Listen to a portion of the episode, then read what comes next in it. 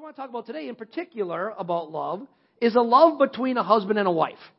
And, you know, maybe you're going to be celebrating Valentine's Day, you and your husband and your wife, you know, you've been married for a year, two years, or ten years, um, and you're going to celebrate Valentine's Day. Maybe you're dating somebody right now. And we understand that, that dating, the idea of that is supposed to be to figure out if somebody's going to be your husband and your wife. In fact, almost every person in our culture at some point in their life gets married. We don't necessarily stay married, but almost every single person gets married. It's the very rare person, and it can actually be a calling from God, singleness, um, but it's a very rare person who lives their entire life without getting married. So Valentine's Day reminds us of marriage, and somebody could say, well, you know, it's not really fair. You preach on marriage today, and I'm not married anymore, or um, I'm not married yet, or I don't ever want to be married, or whatever. But Valentine's Day reminds us of marriage, and that's something that, that most of us are involved in, or we will be involved in, or we were involved in. And listen to this even if you were married and now you're not, you will speak into the lives of others who will be married or who are currently married. So marriage affects every single one of us. This isn't a message just for those people who are, you know, they're a year into their marriage and they're they're madly in love, or maybe not madly in love, madly in anger, um, whatever it could be. Um, the marriage seminar we had this weekend, we found out about that. The speaker that, that did the we had a simulcast here, it was awesome. Next year we'll probably do it again if it's available. You need to be here. We had a great group, but we needed. It was it was wonderful. Wonderful. Matt Chandler did it, and he talked about how the first seven years of their marriage were basically said hell. They were horrible. He was a pastor of a thriving church, and their marriage was terrible. They could barely they barely survived. And so uh, marriage isn't always easy, but marriage is something that affects all of us. So today, Suzanne and I want to talk about marriage, and not so much from the perspective of experts, because I say this without trying to be falsely humble. We're not at all. This is how I would, would explain about what we about us in marriage. We're just two people who have tried really, really hard to develop a good marriage. We've put a lot of energy into trying to figure out what marriage is, what's God say about it, read lots of books, try to figure out how do we develop a good marriage. Um, and along the way, we've done some things right, we've made a lot of mistakes. You know, and unfortunately, the longer you're at it, if you stick with it, eventually, if you keep trying, it gets easier because you learn what doesn't work and you learn what does work. So in a few minutes, Suzanne is going to join me and we're going to talk about our imperfect loving marriage. But before we do that, we really felt it was important that it was so it's not just a time on a Sunday morning of Mark and Suzanne talking about some of the things they've learned from God, that I lay a theological foundation of marriage because, especially in our day and age, I think this is important because I don't think people understand what marriage is anymore. I really don't. I think in our culture, we completely misunderstand what marriage is about. And so I want to start by just saying this. And what I'm going to say, we're going to break into two sections. We're going to try to get through this in about 10 minutes. Um, two sections that, that as I try to say, what's marriage about? this is what I think it's about. That marriage was and is God's idea. And marriage isn't ultimately about making people happy. That ultimately marriage is about revealing God's loving reality to a lost and onlooking world. Remember, God created marriage. The first institution he married, that he created.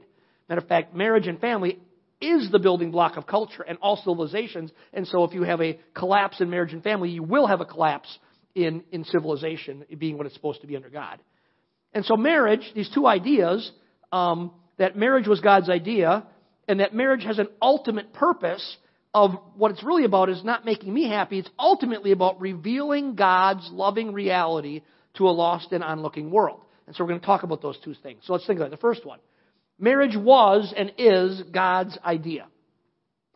I didn't think there'd ever be a time in my life I'd have to actually say that out loud.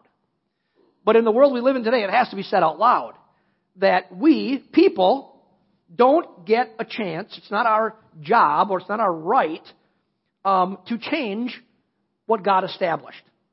In the very beginning, Scripture describes what God started when He started marriage, bringing in a man and a woman together. So I want to look at just two verses. One's from Genesis 1, one's from Genesis 2.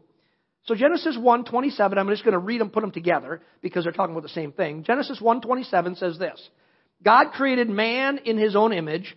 In the image of God, he created him. Male and female, he created them. And then chapter 2 verse 24 says, For this reason, a man shall leave his father and his mother, and shall be joined to his wife, and they shall become one flesh. See, that's a description of God's design for marriage. A man and a woman leaving their parents, and for, for a reason, to start a brand new entity, to start something new. Two separate people coming together to become one new unit, and that unit is an expression of love and unity. Now, it doesn't really matter how smart we think we are. It doesn't really matter if people think that they get to redefine marriage. God, right there, already defined what marriage is to be. Doesn't matter what culture says. God says marriage is a man and a woman leaving others to establish a new union, where that new union is now who they are. What I mean by that is that those two individuals who are who are part of families who now come together are now defined as us. There's a there's a, there's a cohesiveness. There's a connection. It is now they are defined as us. And that new unit defined as us, we're no longer is it just Mark, about Mark, or just about Suzanne, or John and Sally, or whatever else. It is now about us. We are the Larsons. It's about us. We are a unit. God said they shall leave, and they shall cleave, and they shall be united. That's God's design for marriage. And as, as I said earlier, the, the plan for this new union, that God had a purpose beside, uh, to create this. And there's all kinds of other purposes, like, you know, there is, it is about pleasure, it is about stability, it is about procreation, it is about, you know, all kinds of things. But the ultimate purpose of bringing this together, because he did it from the very beginning when he's creating everything, and he has a plan for everything he's doing, the ultimate purpose of creating this was so that God would reveal his loving reality to the onlooking and lost world. You see, understand this. The marriage, and explain, you go, I don't, I'm sure you're talking about here. Let me explain. The marriage of two Christian people has a purpose beyond pleasure. God said in the beginning, very beginning, He said, In the image of God, He created him. Male and female, He created them. So I shouldn't even get on any rabbit trails today because we've got to we got to stay on task here. But but for all the years of wrong preaching about male dominance and somehow believing that that God is most really revealed through man and that somehow is a strong man, um, it says in the image of God He created him, male and female He created them. He's talking about being created in the image of God, and he's talking about the male and the female together. Mankind is unique among all of creation. And remember, this is coming at the time explaining the image of God in man, at the time in Genesis where God's talking about everything He created. And He says, mankind is different than everything else I created. Mankind is unique, unique among creation in that only mankind, male and female together, it says, are created in the image of God. Now you might think your dog is awesome. I teach you sometimes. I tell you, our dog Jake, who is the best dog in the world, that I show to him all the time. His name really should be the Holy Spirit because he's always loving, always kind. Now that's a joke, but somehow you think that about that, and somehow it would reveal God. Guess what? Jake doesn't really reveal God because you know why he licks my hand every time he sees me? Well, maybe it's salty. I'm not sure, but he really he just wants me to pet him. You know, and so creation is wonderful, but the only part of creation that reveals the image of God is, he said, male and female. They reveal the image of God. God created mankind in his image to be image bearers of his among the rest of creation. Mankind reflects the image, the picture of God among all creation. And get this. This is most fully revealed through marriage. That's what he's talking about here. God created male and female in his image to be joined together spiritually and physically and relationally to create a new loving union that reveals the reality of God to creation. In, in a, in a inferior way, because we are inferior to God, it reveals the concept of God in Trinity. God is a relational God. He is Trinity. God the Father, God the Son, God the Holy Spirit. And He created marriage and brought us together, us together with Him, to, to reveal something of the reality of God's wonder and who He is. And it's the combination of female and the, fe- the feminine and the masculine bringing to, coming together that brings wholeness to the revelation of what God is like. God's trying to say to the world, this is something of what I'm like. Remember, he was saying that to a man and a woman before sin entered the picture. And so, so we understand that that's been marred. But that was God's, that's God's plan. And this revelation is not primarily physical, say, oh, God looks like a man, or God looks like a woman, or how would God and man together, how would that reveal God? It's not primarily physical. The revelation is primarily spiritual and relational. Think of it like this. When two spiritually reborn and maturing Christians married together reveal in their relationship, go through all the realities of life, the ups and the downs, the good and the bad, the hard, the stresses, when they go through all the realities of existence and they reveal love for one another and they reveal grace towards one another and they, re- and they reveal forgiveness towards one another and joy from being together and patience with one another and sacrifice for each other and endurance in suffering well together. What are they doing? They're revealing God's type of character to the world. Marriage is designed to be a revelation of God. God is a relational God. He lives in Trinity and He brings the very first creation. It's going to be in His image. He says, I'm going to make, He didn't just say, I make man your image. He said, man and woman, I'm going to bring you together to reveal relational unity and love being made, that's being made in the image of God. It's revealing something of the character of God. The primary purpose of marriage is for people to see the reality of God in our marriage relationships. Christian marriage is ultimately to be a reflection of God to all of creation and to the heavenly hosts. That's what Ephesians talks about. When we understand this, we understand that the greatest um, the greatest revelation of God, so therefore, the greatest evangelism tool in all the world is a wonderful Christ centered marriage. It's the greatest. It is the best way to raise children who will serve God for the long term is a Christ centered, God honoring, loving, wonderful marriage. That's the best way you could ever make sure. Evangelism starts at home, right? Evangelism simply means transmission of the faith from one person to the next. I found this joy in coming to know Jesus and I want to share it with somebody else. That's what it is. Marriage is the best at that. It's the best way to raise children who grow up and love God. It's the best way to affect the rest of your family. Because guess what? Does anybody, Christian, non-Christian, ever believe for a second that life isn't hard and marriage doesn't have challenges? It doesn't matter if if you, you know, you got Rev in front of your name and you put the ring on your finger, you still have to deal with the broken plumbing at two in the morning. And guess what? Nobody is happy and necessarily really kind at that time. You should be. And hopefully the more I grow, the better I'll get at it. But the reality is, we all deal with, we all deal with stuff. So the best way, not only children, but the rest of your family, I'm talking aunts, uncles, moms, dads, can know about Jesus is because your relationship reveals, as being created in the image of God, reveals the character of God in relationship. And they go, oh, wow, there's something different. And the best way you can affect the rest of your sphere of influence is that the, in all the world is through a godly husband and a wife coming together, raising godly kids, affecting their godly family, and showing that, you know what, this is really real. And they go, I want what you've got. And so this is a big deal. When we understand this idea that marriage is a really big deal, we understand um, how, how important this is. We will also recognize why Satan is working so hard to destroy and redefine marriage in our culture. He's trying to say, why is there such an attack on marriage?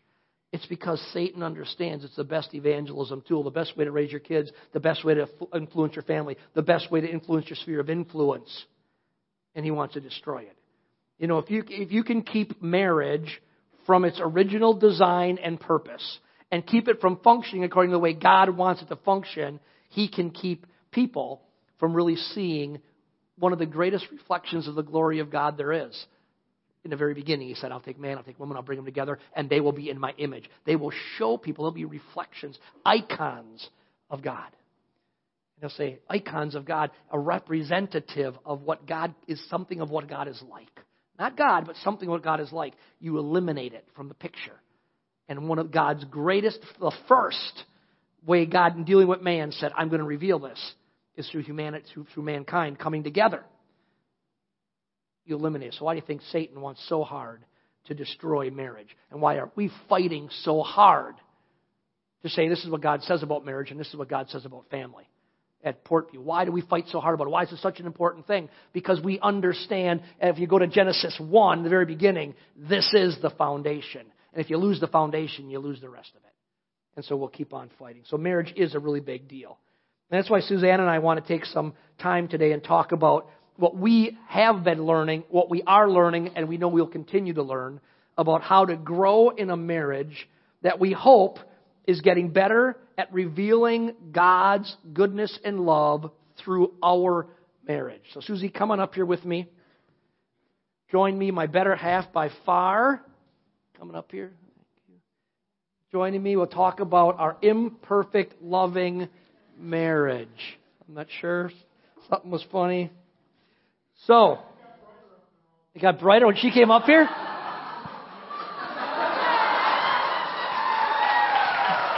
Does anybody for a second? I've been saying that for, 20, for, for 28 years. I've been saying that. You're the light of my life. Everything is better with Suzanne. So as we start, you might say, why are you wearing these shirts? So, and I want to say this because, because marriage takes effort. And so Suzanne had an idea at Christmas and she went online and she bought this. I love my wife. Well, fast what happened is she bought a shirt and she had it came in the mail. I love my husband. I said, well, where's mine? I love my, I, I love my wife. And so she ordered one for herself. And then we started talking. And I shouldn't probably tell them the real, the real way it got started. But, uh, no, don't think of anything like that. But, um, but, so we had, we started, Suzanne said, well, wait, it's almost Christmas. So she bought, I love, Brett, stand up. I love my wife. Now, Miranda has and I love my husband and some and so totally I mean it was an accident.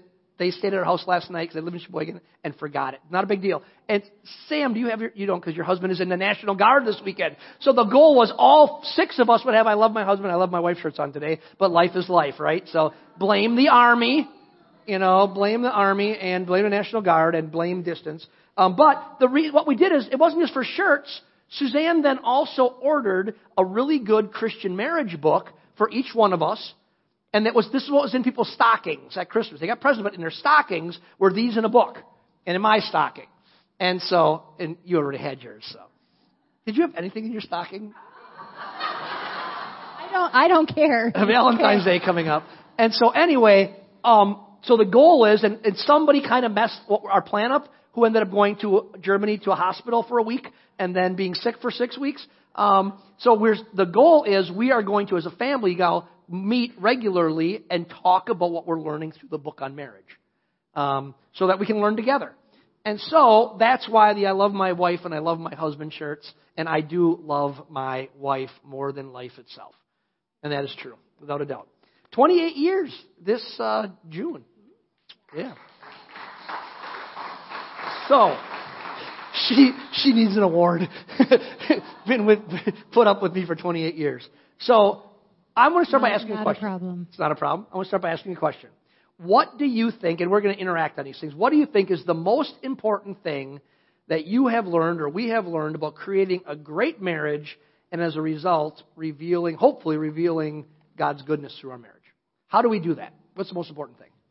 So we were talking through some of this, and um, well, actually, we talked through all of it. But when we started talking about it, um, we said, you know, the first thing that comes to mind seems very basic, and that is that as individuals in your relationship, you have to keep Christ as your center. So as Christians, that kind of goes without saying, right? It should. It should that, you know, our time with the Lord should be regular and consistent and we should be seeking Him um, to become more Christ-like because as we become more Christ-like, then the fruits of the Spirit come into play in our relationship. Um, we develop that servant's heart toward each other that, um, you know, help us. That you know, life is life, right? Jobs, kids, um, bills. yeah, bills, illnesses, um, things like that happen. But if our if our if our core is Jesus and we have the core of His heart, then it makes this easier. Um, but as I was, you know, kind of praying over this and asking the Lord, like, you know, what is it you really want to say?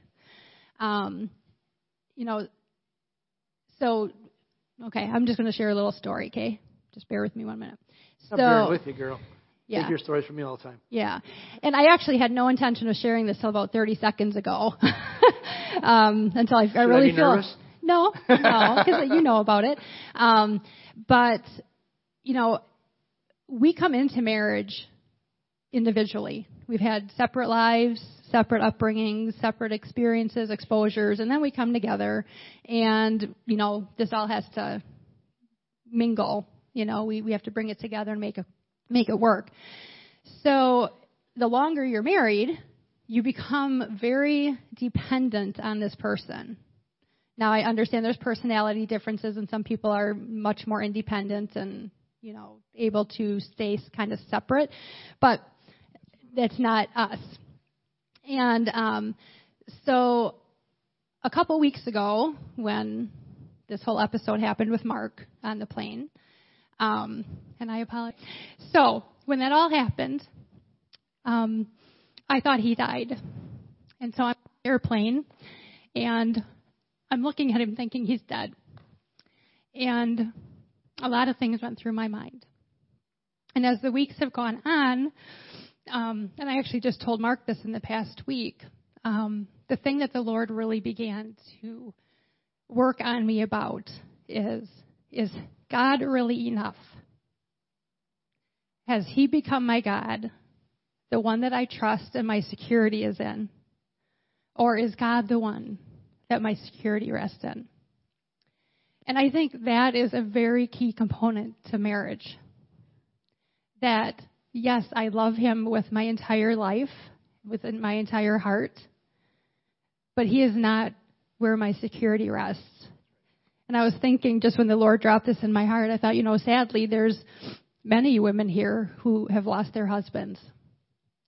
And I can't even imagine that loss and what that's like because, you know, for us through the years, you just, you do. You become dependent on each other, you trust each other, you love each other, and, you know, in one minute, it can all change.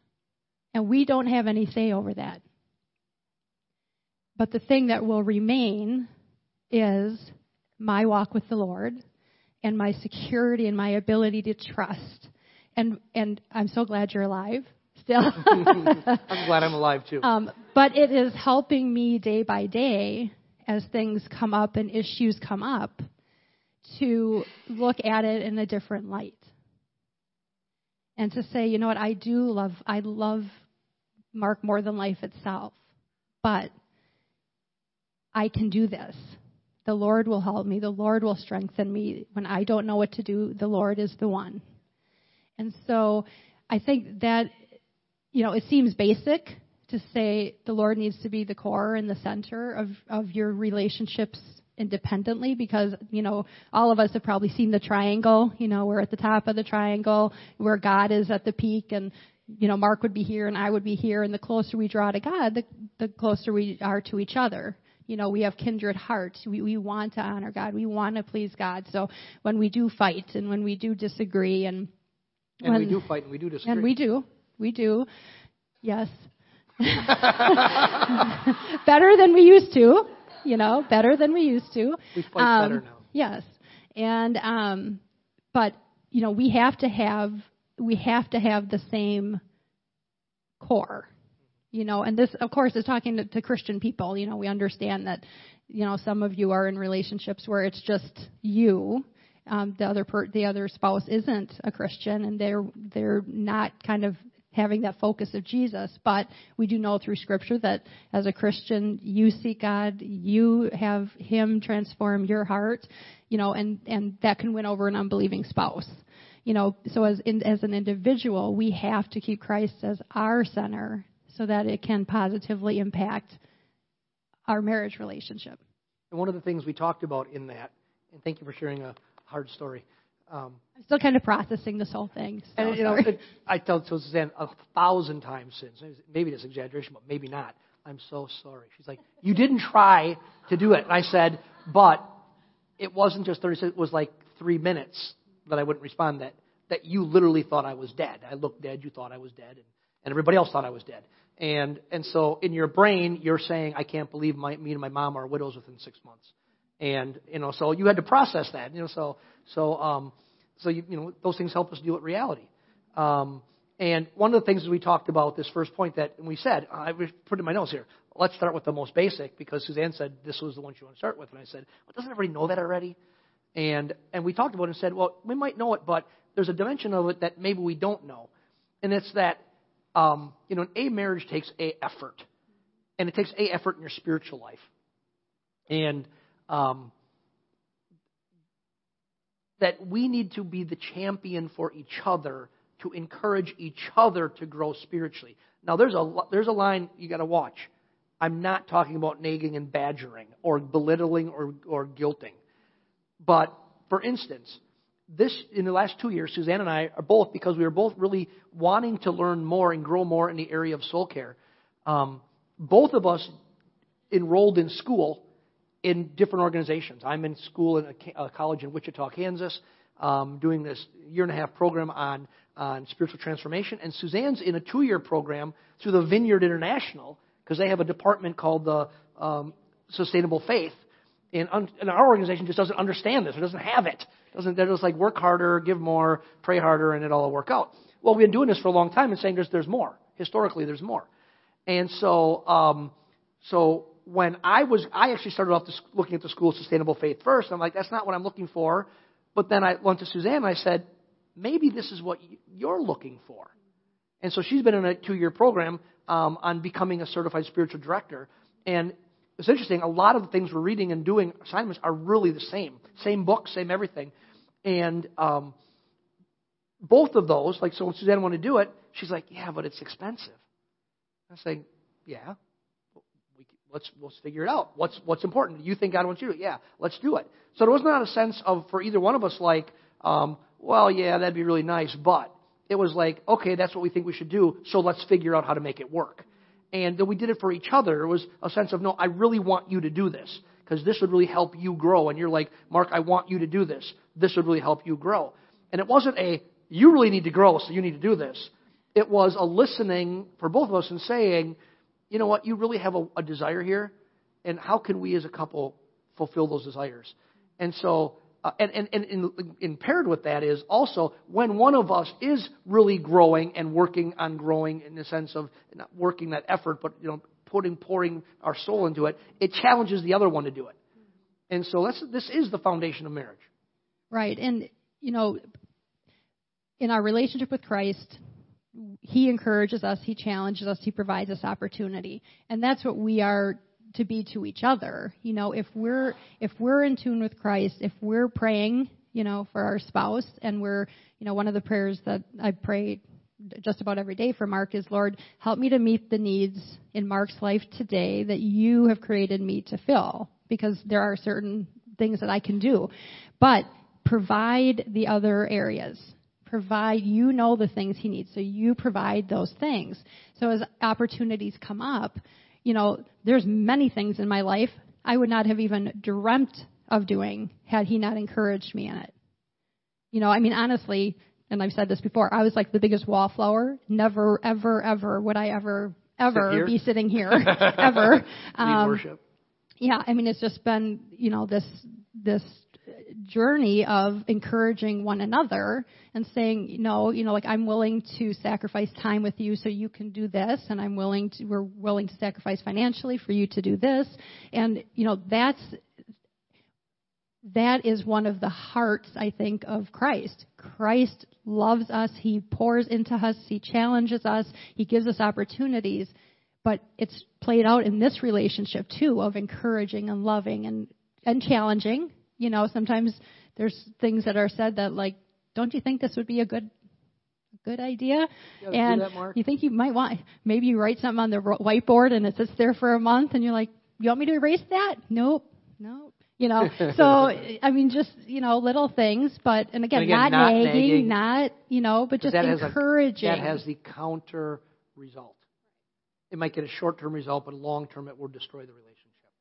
So let's move on because we have, we want to try to do four things. We're going to do no, we're going to do three hopefully. And so um, the next thing we talked about again, we just sat and, and brainstormed and trying to say, God, give us direction. What do you want? The next thing for how do we create a, a what have we learned in our imperfect loving marriage is the need to see marriage um, and the resulting family, if you have a resulting family, which is usually but not always, see marriage and the resulting family as your vocation, your primary purpose for life. And this is something, I'll start by telling a little story, but this is something that we didn't get 28 years ago. And we're only learning it, I would say, really where I put the pieces together the last 10 years, but even the last five years. And so one thing we learn is we don't guilt ourselves. We don't say we're not responsible for knowing what we didn't know when we didn't know it. But we have to own what we know when we know it now. And then we have to pass it on. And so what I mean by this is see need, seeing your, your marriage as your vocation is this. Um, and it came it, when, the, the day I had the biggest epiphany about it was we lived in a in a house in a cul-de-sac for a while, and we were planting a church, uh, revitalizing a church, shut it shut down and restarted it. And you know, we always are side by side. Everything we do, and it's family. It's all together, and and family's important. We're always like family. You know, ooh, everything is about family. That's what we said, and it's what we believed. We believed. We believed. We believed it. And then we met this neighbor across the street, and, and I would say if he's a Christian, he's a nominal Christian. But I would say this is he is a strong, and I'm not, uh, I gotta be careful I say this, because I'm not casting aspersions on the group I'm going to say. He was a very strong Roman Catholic man, very involved. Um, kids went to Catholic school, um, family was everything. And when we looked at this family, we loved them. We became very friends with them. Our kids were the same ages as some of their kids. They went to school together. And we learned something, and it took a while. And I'm like, what do I see about them that I like? And what I realized it was, he was a, had a high level sales job, and I'm a pastor. And his, he, but, but his job wasn't the reason he lived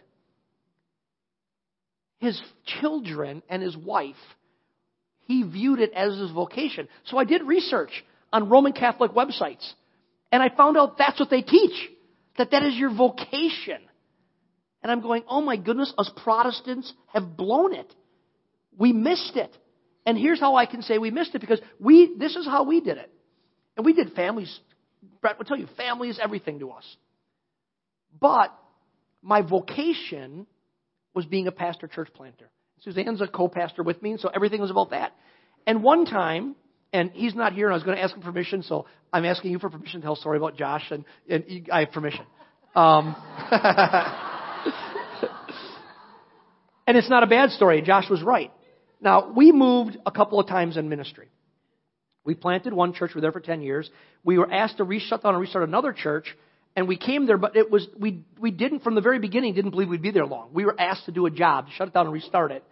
And while we were in that one, and we were there four years, and we're people who planned on going to a church, staying there till we died. That was always our goal. We never wanted to leave the first church we planted. We felt, we literally felt forced by God to leave. The church was thriving. We loved the people. It was almost this crazy, crazy love affair. Um, and so we loved the people. They loved us. It was growing, was thriving. There had been five attempts at a church in that community. This was the only, by the Assemblies of God, it was the only one that worked. And so, so we, we get done with that. We go to this next one, and we knew it was short term. While we're there, we're asked if we'll go teach church planting overseas in Cambodia. We go to Cambodia. Cambodia, we have some family issues. Because we love family, we chose to resign. We come back we end up at Portview. So in that process, somewhere along the process there, um, Josh wasn't happy about something. And we were, Josh and I are very similar, so we'd have the most tendency, if we're going to have a disagreement, that it could be slightly explosive.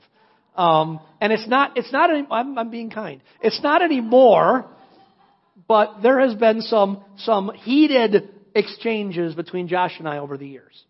And, and really not anymore, not for years. And, because I've grown up and he's growing up. But we're talking about family being important and that family is everything because he was upset about something where I said I obviously I wasn't caring about him through moves. And I said, family's been the most important. He looked at me and goes, and he's, Josh is a smart guy too. He's a thinker. And he's a good arguer. And, um, and so am I, so that's the problem.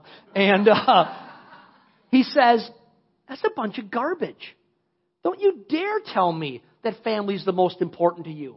Everywhere we've gone has been because of your jobs and you never had to leave the places we left, but you chose to do it anyways, and you said God told us, but you did it because, because it was the next job, and you and mom went and you dragged us along. I'm going, uh, that's how we looked. Like, uh, what do I say? I'm like, but, but, but, we're trying to hear from God and all this. And we really did. I mean, I'm not, I don't regret the moves we made. Um, and but what I, what I thought in that moment was the friend who lived in the other house. I thought, wait a minute, he gets something different. Our view was God calls you to do something, you go do it at any expense, and you just take your family with you. You try to prioritize family, but you drag them along. And sometimes moves are essential, you have to do it, but we, we didn't look at family as our vocation. And what we learned from our neighbor was he looked at it as vocation. And we started saying, I think we're wrong. And we started evaluating, going, no. God's primary vocation for us is marriage. It's the first institution to reveal His glory. And marriage is about family. This is our first priority. Making this thing, this Christ honoring thing that radiates the glory of God.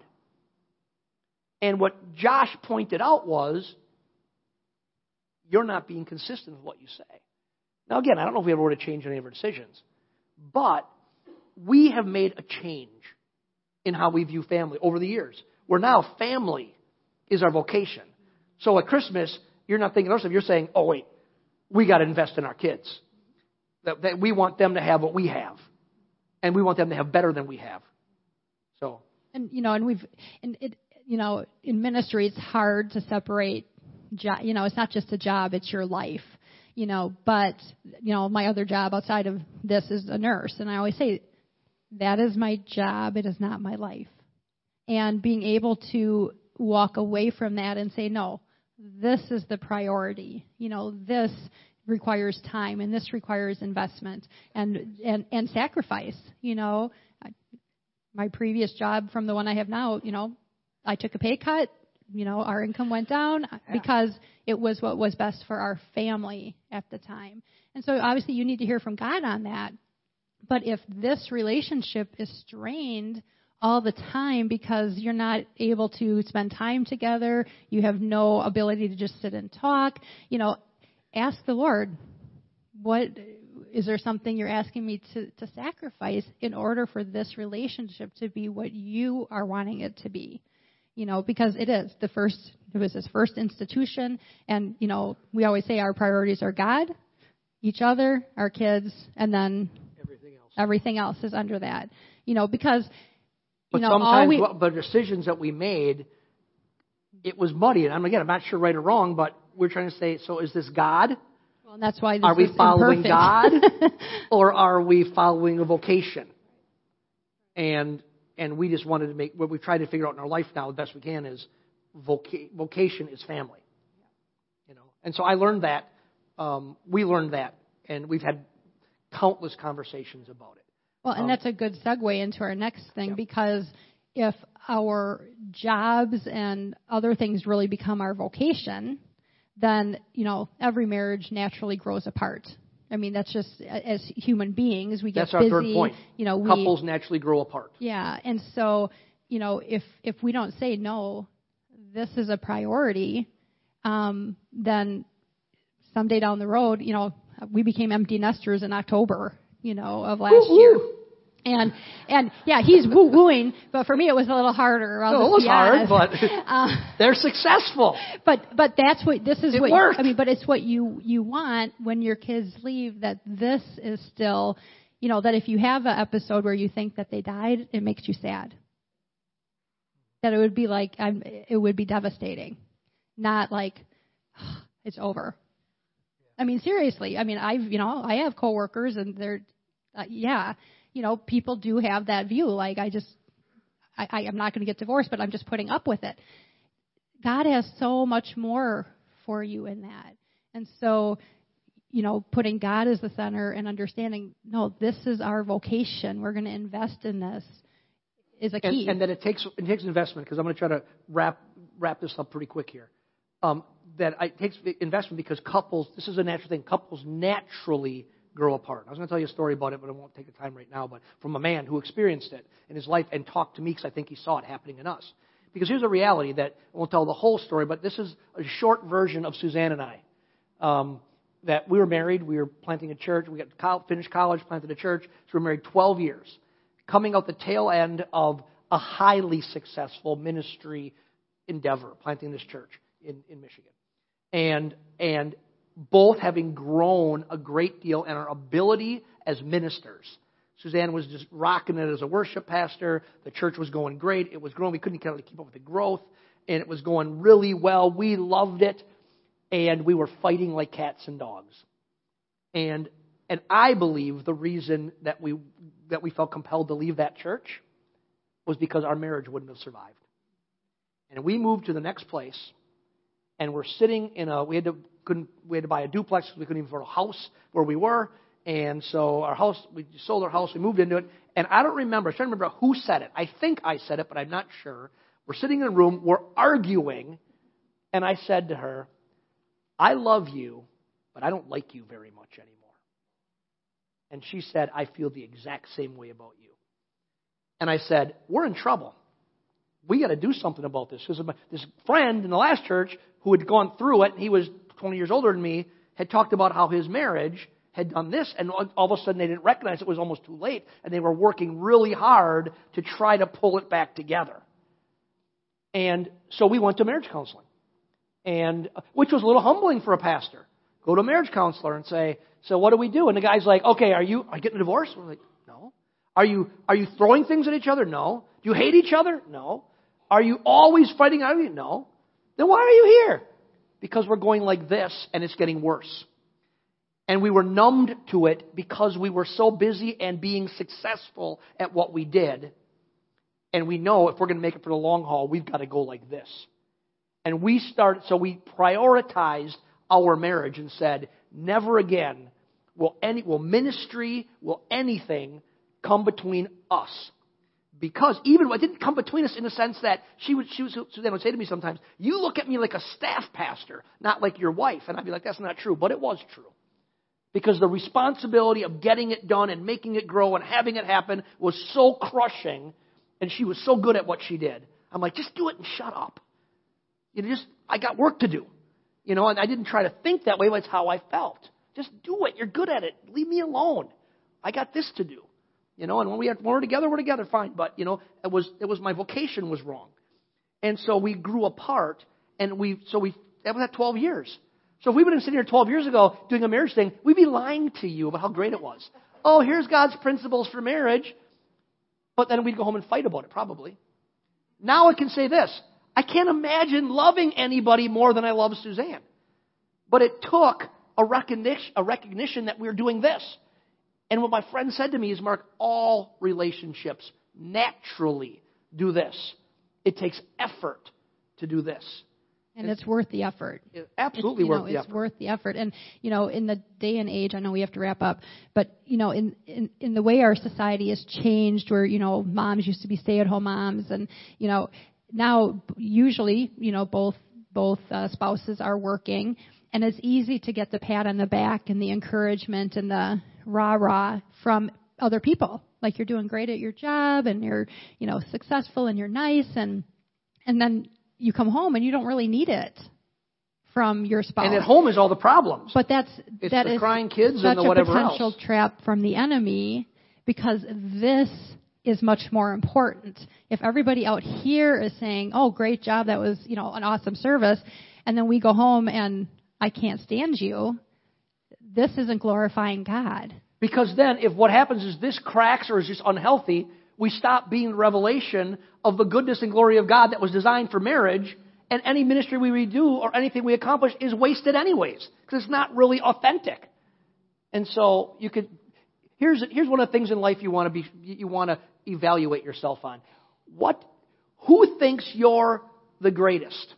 The people who are closest to you or the people who see you at a distance?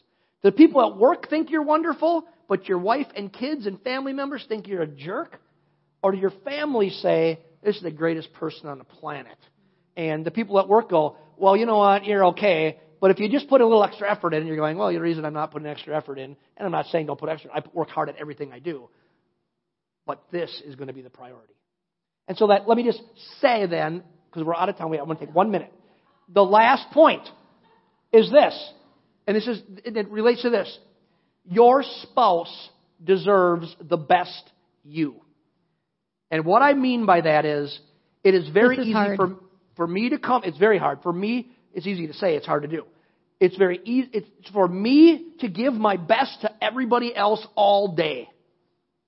And come home at the end of the day and be wore out and tired and be rude and crabby and short and whatever with my spouse. And I say you need to do a reversal of your thinking and say, my spouse needs to get the best me. And everybody else gets second best. And so that in itself will change how your world works at home.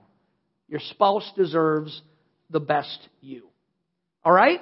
So we got done in time because we're going to do something else right now. You're going to say something? Oh, that's right. I asked Suzanne if she would pray. Will you pray a blessing over our church? Well, Father, I thank you just for your, again, your heart of kindness and love that just is at work in each of us. And Lord, I ask this morning, first of all, for a blessing over every marriage relationship in this place. Lord, every marriage that is great and every marriage that is not so great. Father, we ask you to intervene by your Holy Spirit, Lord, to to help the truths that we talked about today, the ones that are from you that resonate in that couple with those people, that God, you would help those things to just stick. And Lord, that you would guide and you would lead. And Lord, we pray against the plan of the enemy that destroys marriages. Lord, we see it all across not just our nation, but our world. And God, we pray for uh, the ability to trust you.